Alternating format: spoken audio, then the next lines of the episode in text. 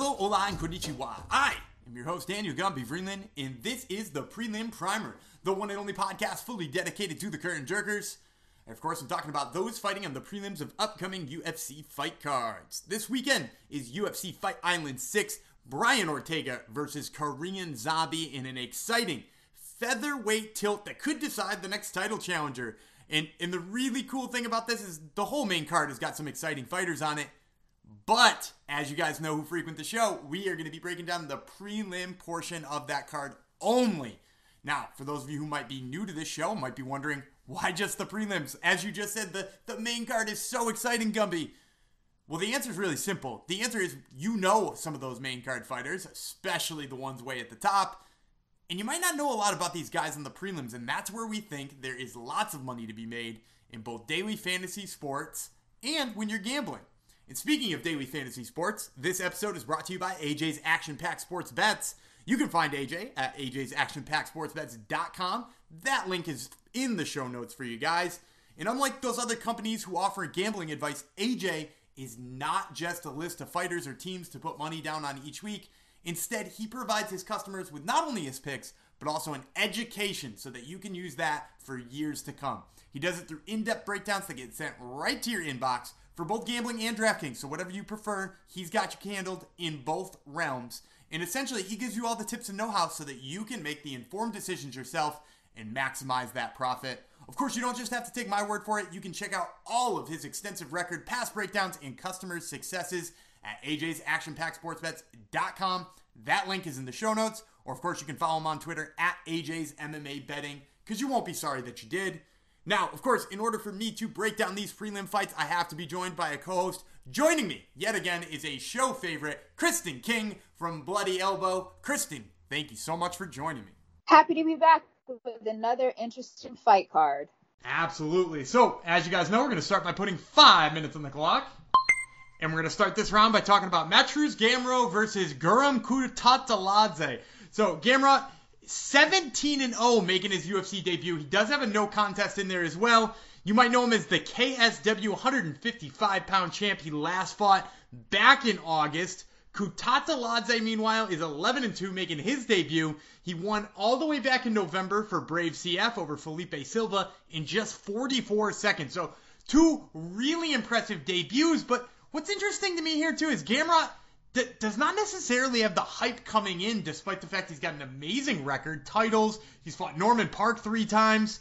Wh- what do you think is the thing that is going to get him the farthest in this division, or are you also not buying the hype? Oh no, I'm definitely behind the hype with Gamrot. I think that um, coming from a different promotion, you always should have this kind of like this kind of luster behind you, and I think Gamrot certainly has it. I mean, the record speaks for itself. He's certainly a very dynamic fighter, um, and I don't know why it doesn't click with people or resonate with people right off the bat when these guys come in from other promotions. I don't know if it's like a uh, the UFC is the only best promotion out there and that we don't take the other one seriously. I don't know if it's that kind of mindset, but Gamrot is that kind of guy that you can't really sleep on. I mean, he can strike or he can take you down and search for submission. I mean, he's been in multiple championship fights, so I know he can last for a very long time in a fight. So I mean, he has all the steps or all the check marks to be a star in the UFC. It's just it, it takes some time for people to really get used to him because there's not a lot of access uh, to his kinds of fights as far as if you want to watch him fight, I think it was under KSW. You have to wake up super early in the morning to do that, and a lot of people are not willing to do that. So I don't know. A lot of people should get on this hype train. I'm pretty excited to see him make his debut. I thought he had an interesting matchup before the uh, Kutateladze fight was made. He was supposed to fight, uh, was it Mustafayev, I believe? Yeah, Magomed Mustafayev yeah, he was gonna have one hell of a debut with that one, but I think this is an equally interesting matchup. It's certainly not the kind of matchup that is the Mustafayev one, but I think we're gonna see a good showing from Gamrot. Yeah, and, and I think you're 100% right about the, the fact that the, the time difference seems to throw it off because people are big on Michael Chandler, right? We're, we're talking about him mm-hmm. possibly fighting for the title. They're guys in the same division, and G- Gamrot might have a better run going than, than Michael Chandler right now. I mean, he knocked out Benson Henderson, but a, a very old Benson Henderson.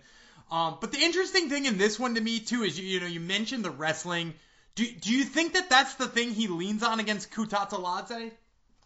I mean, I would imagine that it is just because I think Kutateladze definitely has the striking to match, but the thing is, a lot of his finishes have come in the first and the second round. I don't see that happening here. I don't think that Gamrot is going to be around just so you can hit him, essentially. Gamrot knows exactly what he needs to do. He definitely has a striking, but if worse comes to worse, he has his wrestling to rely on, which he is very, very good on. So I can see him striking for a little bit and then immediately going for a takedown. I don't know if Kutateladze is going to have enough to stop the takedown or do anything to get up. So that's why I'm leaning more towards Gamrot in this fight. Yeah, I'm, I'm leaning towards Gamrot too. How do you got him in? How uh, maybe what round do you got him in? You know what? I'm just gonna play it safe and say unanimous decision. He can always do the lay and pray if he wanted to, and that'll be a smooth decision for him. So I'm gonna say Gamrot by unanimous decision. I'm gonna go the exact same way too. I think Kutateladze is a little too tough to get out of there for him. And that brings us to Jillian Robertson versus Poliana Botelho.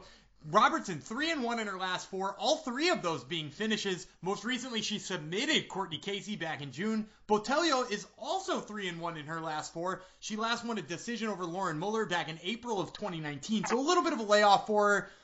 I, I got to imagine that that Jillian Robertson wants this on the mat as soon as possible. Recently, getting her black belt from Dean Thomas.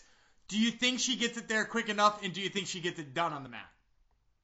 I think so. I'm actually very high on Jillian Robertson, and I mean, uh, her work speaks for itself. You know, this is obviously your typical striker versus grappler matchup, and obviously Robertson is more than likely going to favor her grappling, whereas Botelho is going to favor her striking, which is excellent. However, I will say they share opposite holes in their game, and and what I mean by that is that the most recent loss for Botelho is the one against Cynthia Calvillo, who is somewhat of a submission specialist herself. So it's easy to say that she's going to struggle against someone like Robertson, who I believe is actually a little bit better than Calvillo on the ground. And then you have Robertson, whose most recent loss came against a striker in Maycee Barber. So again, it's easy to say she's going to struggle with someone like Botelho, who's known for her punches, who's known for her striking.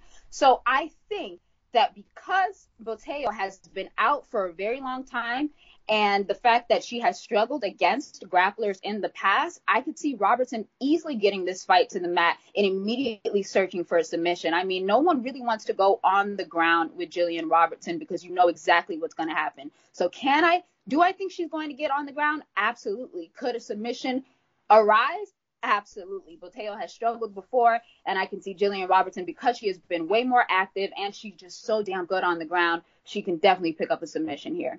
Yeah, and, and I think you you know you mentioned the Maycee Barber fight. I think that is an important one, but the thing for me that made it so hard for Jillian Robertson was the physicality of Maycee Barber. Maycee Barber being mm-hmm. so freaking strong just was it was hard for Jillian Robertson to get anywhere in the grappling exchanges for that reason. She was muscling out of a lot of things.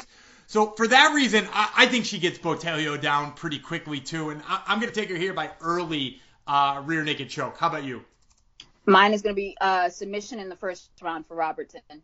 All right, and that's going to do it for the very first round. We'll be right back with round number two. And this is just a reminder that this show is brought to you by AJ's ActionPackSportsBets.com. That link is in the show notes for you guys. One of the awesome things that AJ does for you when he sends you his information is it's not just picks, but he also sends you pros and cons for each of the matchups on the card. Plus, he sends you some thoughts on DraftKings matchups, things that you probably wouldn't even think about. Things like how often some fighters are going to be owned versus other fighters, which is so helpful when you're trying to hit those huge jackpots on DraftKings. Okay, I personally was getting ready for a card recently. Boom, he hits me with all of this information in my inbox, completely changed the way I played. And let me tell you something, took home a big chunk of change. So I suggest you get in on that chunk of change at AJ's ActionPackSportsBets.com.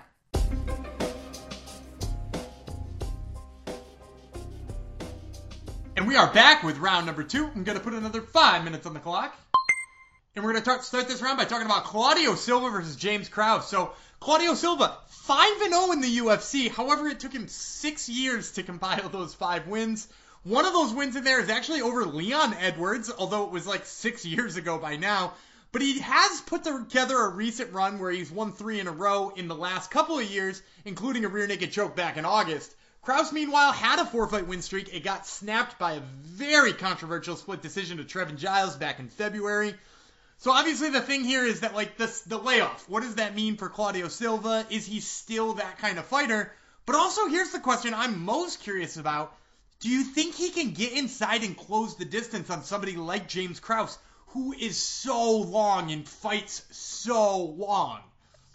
Yeah, that was my main question as well. I'm just like, you know what, Claudio Silva, as hard as it is to kind of get him into the cage because his appearances have been so sporadic, when I look at the people that he's already beaten, I mean, they don't really turn heads. So the fact that he got outside of Leon Edwards, obviously, but as you mentioned, that was like six years ago. We're not talking about Leon Edwards right now. Uh, but to get someone like James Krause, who is super well versed in his grappling as well, I think a lot of people they may look at the most recent fights from James Krause and they think, man, this guy's a firecracker. He can strike. He can knock you out no matter what. Uh, that's absolutely absolutely true. But keep in mind, most of his career wins have come by way of submission. So even if Claudio was to somehow close the distance, I don't think it's going to be a, like a cakewalk as if most people are suggesting just because he does so well on the ground. I think it's going to be very hard to get on the inside of James Krause, who, as you mentioned, is super long and definitely has that snap at the end of his punches. That could be enough to thwart any kind of attempt from Claudio. I wouldn't want to stand up with the guy. And then I have to imagine that Claudio's thinking, man, this guy is really good on the ground. The scrambles are probably going to be crazy. So I just don't know what possible way Claudio Silva can win this fight.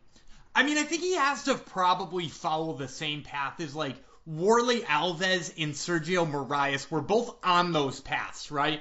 Like they both scored takedowns against James Krause. They're both, you know, not to keep drawing this comparison, they're both big Brazilian guys who like submissions.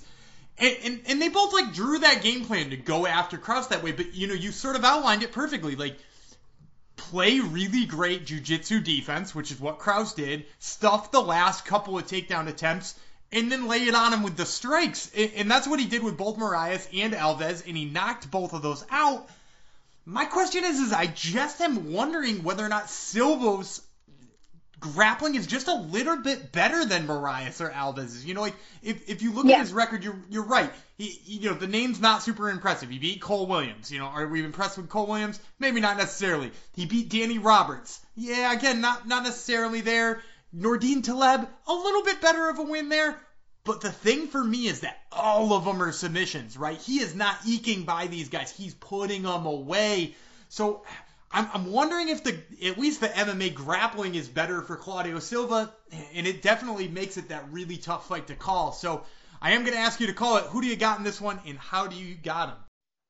I'm going to say Krause by unanimous decision. I, I don't want to give too much credit because I don't want to take away from Claudio Silva, but it's always of a concern when you are a specialist and you have nothing else to add on to your repertoire. So if you're just going to rely on your submission game with James Krause, I don't think that's enough to get you there and, and, and into the win. Yeah, and I'm actually. I hate this, but I'm going to disagree with you because I love James Krause, but I am going to take Claudio Silva in this one by submission. I just think he's got those sub skills that are a little bit better than Moraes, a little bit better than Alves, and he's willing to sort of sell out for him.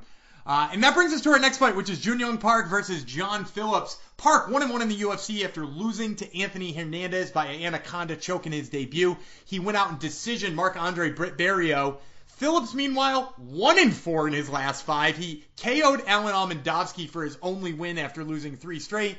And then he was most recently, notably, a Khamzat Chimaev victim. So obviously, Chimaev exposed that Phillips' ground game is not good, but we've always known that, right? Phillips is a terrible defensive grappler, really bad. Is that the path you see Park here following? 1000%. As you just said, we have seen the game plan time and time again from John Phillips. He's a great fighter. He definitely has the knockout power behind him, but I think like I alluded to with the uh, Claudio Silva thing, you have that one thing that can possibly change the trajectory of the fight. And if you can't get it done, then what do you do? So John Phillips has this one punch knockout, knock, knockout power, which of course, if you're going to come at me and I'm and you're wide open, John Phillips is going to take that shot no matter what. But Jun Yong Park, I don't think he's going to be uh, like pulled into a striking battle with John Phillips. I don't think he's going to do that. He's absolutely going to take this fight to the ground, and that's all he needs to do avoid that one shot that Phillips has and make sure you get it out of the way early because Phillips, he just finished his last fight in what, 17 seconds? You definitely don't want to get clipped early. Avoid that and just get it to the ground. A submission will more than likely uh, pop up. And I think Park has enough tools to snatch up a submission. I mean, the last two of uh, Phillips' three losses were against like rear naked choke, you know, one of the most common chokes. So I, I just don't see this being like a a back and forth battle or anything like that. I fully expect Park to just take the easy route, get the fight to the ground where you know your opponent is struggling and submit it. And I think at that point, Phillips is probably not going to be in the UFC much longer. Yeah, I kind of agree with you on that one. I'm going to take Park here as well. I'm going to take him by submission in the first. Look, in addition to like, you know, like you said, he, he's got adequate wrestling, which is pretty much all you need. He's also got good sub skills. He subbed Ray Cooper III, which is a, a notable PFL opponent. Um, and if you look back at his record, you know, he's got good top game too. So yeah, I agree with you on this one. I'm going sub kind of early. And that's to do it for the end of our second round. We're to take a quick break and we'll be right back with round number three. All right, guys, just listen to what subscribers are saying about AJ's action ActionPackSportsBets.com. This comes from reviewer George, who is a subscriber. George says he's been following AJ for several months and he's ultra impressive, but honestly, his winning selections and return on investment are not even the main reasons he follows. His breakdowns and understanding of matchups is what impressed George the most. It can be hard to separate out your emotions and favorite fighters in this game, but AJ seems to be able to objectively break down each fight with pinpoint accuracy and without letting emotions get in the way. He comes highly recommended in my book. That's, of course, George's words, but you can take my words. He comes highly recommended in my book as well. So check him out at ajsactionpacksportsbets.com.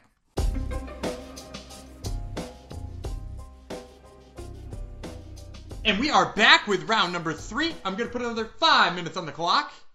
And we're going to start this round by talking about Jamie Mullarkey versus Fares Ziam. Mullarkey 0-1 in the UFC with a decision loss to Brad Riddell. That was a fight of the night performance last October. Ziam 0-1 in the UFC. He lost by decision to Don Madge. That was also all the way last year, way back in September. So obviously both guys lose their debuts. They both lose to kind of, you know, up and comers and real studs of the 155 pound division. Which of them did you see more bright spots in, albeit a whole year ago at this point? You know what? Probably Mullarkey, only because he had so much hype behind him. And I think that although he had quite the showing against Brad Riddell, even though he was pretty dominated in that fight, I think that he just has more tools to access in order to have a more successful career. And that's not to uh, make light of Ziam in any way. I just feel like with Mullarkey, he can definitely work on his striking. We saw a little bit of that in the Riddle fight. It obviously didn't go that well for him, but he also has his wrestling to fall back on. And we didn't really get to see too much of that in the Riddell fight. I believe he did try and take it down um, a few times, maybe early on in the fight. But the thing about Brad Riddell is if you don't get it, you're not going to. So he could not get the takedown.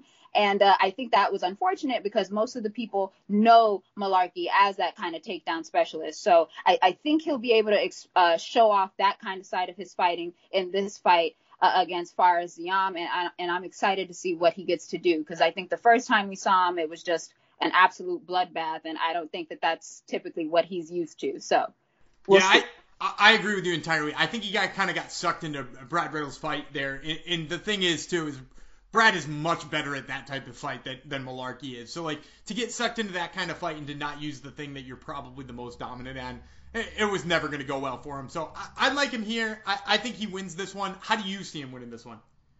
Yeah, I'm going to say he wins this one by unanimous decision. I think he does definitely control um, Ziam on the ground. Ziam has had problems on the ground before. I think even in the Don Madge fight, which was his UFC debut, he had some issues, and a lot of people did not expect that because Don Madge is not typically a striker, uh, grappler. He's more so of a striker. So the fact that he kind of faltered at that makes me believe that Mullarkey is probably going to target that area and pick up a win by unanimous decision. I, I like that too. I'm going to take him by TKO though. I think maybe he gets it done with the grounded pound here. And that'll take us to our second fight, which is Gadzhimurad Antigulov versus Maxim Grishin. Antigulov has lost three straight in the UFC to Ion Cutelaba, Michael Oleksiejczuk, and Paul Craig all of those in the first round, and for some reason we still are seeing him fight again. He's fighting Maxim Grishin, who took a short notice fight all the way up at heavyweight against Marcin Tybura, lost that by decision back in July. So, you know, obviously Maxim Grishin didn't look great fighting off the grappling of Marcin Tybura, but obviously, you know, Tybura is huge and a big grappler too. Do you see that as a weakness here that Antigulov might be able to exploit, or are you totally writing that off as a light heavyweight fighting a heavyweight?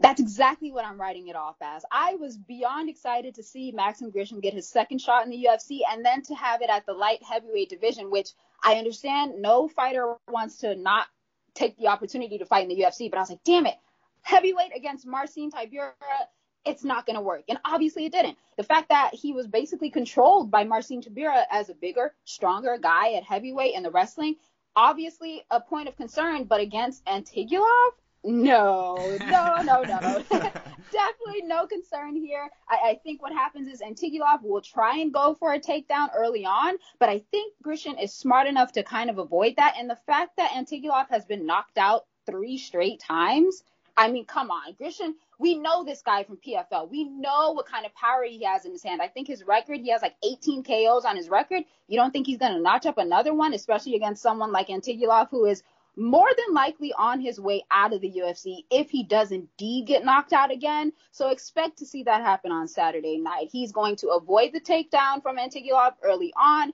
and immediately put him away. I mean, that's the only way this fight is going to happen, really. Yeah, and I, I see a first round knockout here too. And the other thing I will point out too, for those of you who are not familiar with Grishin and PFL, he did stuff a bunch of takedowns from Jordan Johnson, who is a hell of a takedown artist. So the fact that he stuffed some of those gives me loads of confidence against a guy like Antigulov. I'm taking him by first round knockout as well. And that brings us to our last fight, which is Said Nurmagomedov versus Mark Striegl. So Nurmagomedov 2 1 in the UFC. He beat Justin Scoggins and Ricardo Ramos before dropping a decision to Raoni Barcelos. Striegl making his UFC debut. He's 18 in 2. He last fought in April of 2019, so a pretty big layoff. It ended in a no contest due to a groin shot he, he does have some pretty big wins on his record. He fought in ONE FC. He submitted Kai Kara France, although that was again six years ago. So, you know, take that with a grain of salt. My question here is Nurmagomedov shoots a lot of takedowns, and, and he hasn't necessarily been all that successful in the UFC so far. Is that even something he should be looking for against Striegl, or should he be turning this into a kickboxing match?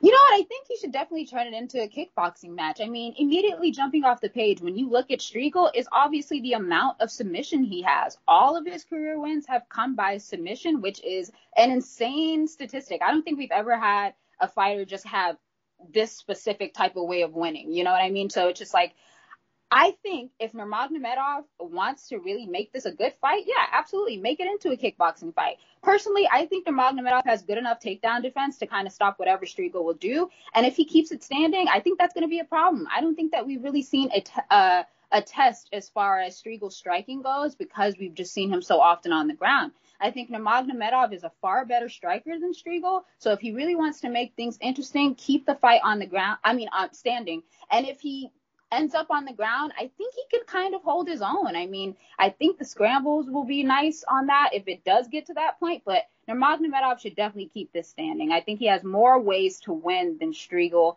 and if Striegl doesn't get a submission, I think this might be a long three round fight for him. Yeah, I totally agree with you in that I think he should keep it standing. But here's my worry about Nurmagomedov is that in that Barcelos fight, he did look like he faded a little bit towards the end. He looked a little bit tired. He is going to be in there with a very muscly, physically strong opponent who likes to grind. You know, not that Barcelos isn't that guy too, because Barcelos is that kind of guy. But I could definitely see Striegl following in on that path of, of being a guy who likes to shoot lots of takedowns, likes to grind you against the cage, likes to tire you out. And if that winds up in the late rounds, it could be potentially damaging there for Nurmagomedov and, and potentially dangerous because, like you said, it doesn't take much for him to get a choke. So I'll be interested to see whether or not Nurmagomedov is able to last. It sounds like you're going with him. How do you like him in this fight? I'm gonna say Nurmagomedov by decision. That's probably the safest pick you can take in this fight because the could with the Striegl is just that. It's a very big could. I don't know if I can just sell myself on Striegl just yet. Yeah, I definitely can't like I, I can't full on say that like I'm in on Striegl being that like I think you know no matter what he he is my pick, but if you look at the fact that I, I just glanced at the odds, he's like a plus 400 underdog. If I was gambling, I would definitely take Mark Striegl here because I think he's definitely got a chance to finish. But you know, gun to my head, I need to make a pick to save my life. I'm taking Said Nurmagomedov here, like you said, by decision. And that's going to do it with all seven of our fights on this prelim card. It's a pretty exciting one with a couple of debuts we've really been anticipating. So we hope you guys enjoyed this breakdown and learned a little bit. Once again, I want to thank my co-host Kristen King from Bloody Elbow. Kristen, thanks so much for the time. Thanks so much for having me.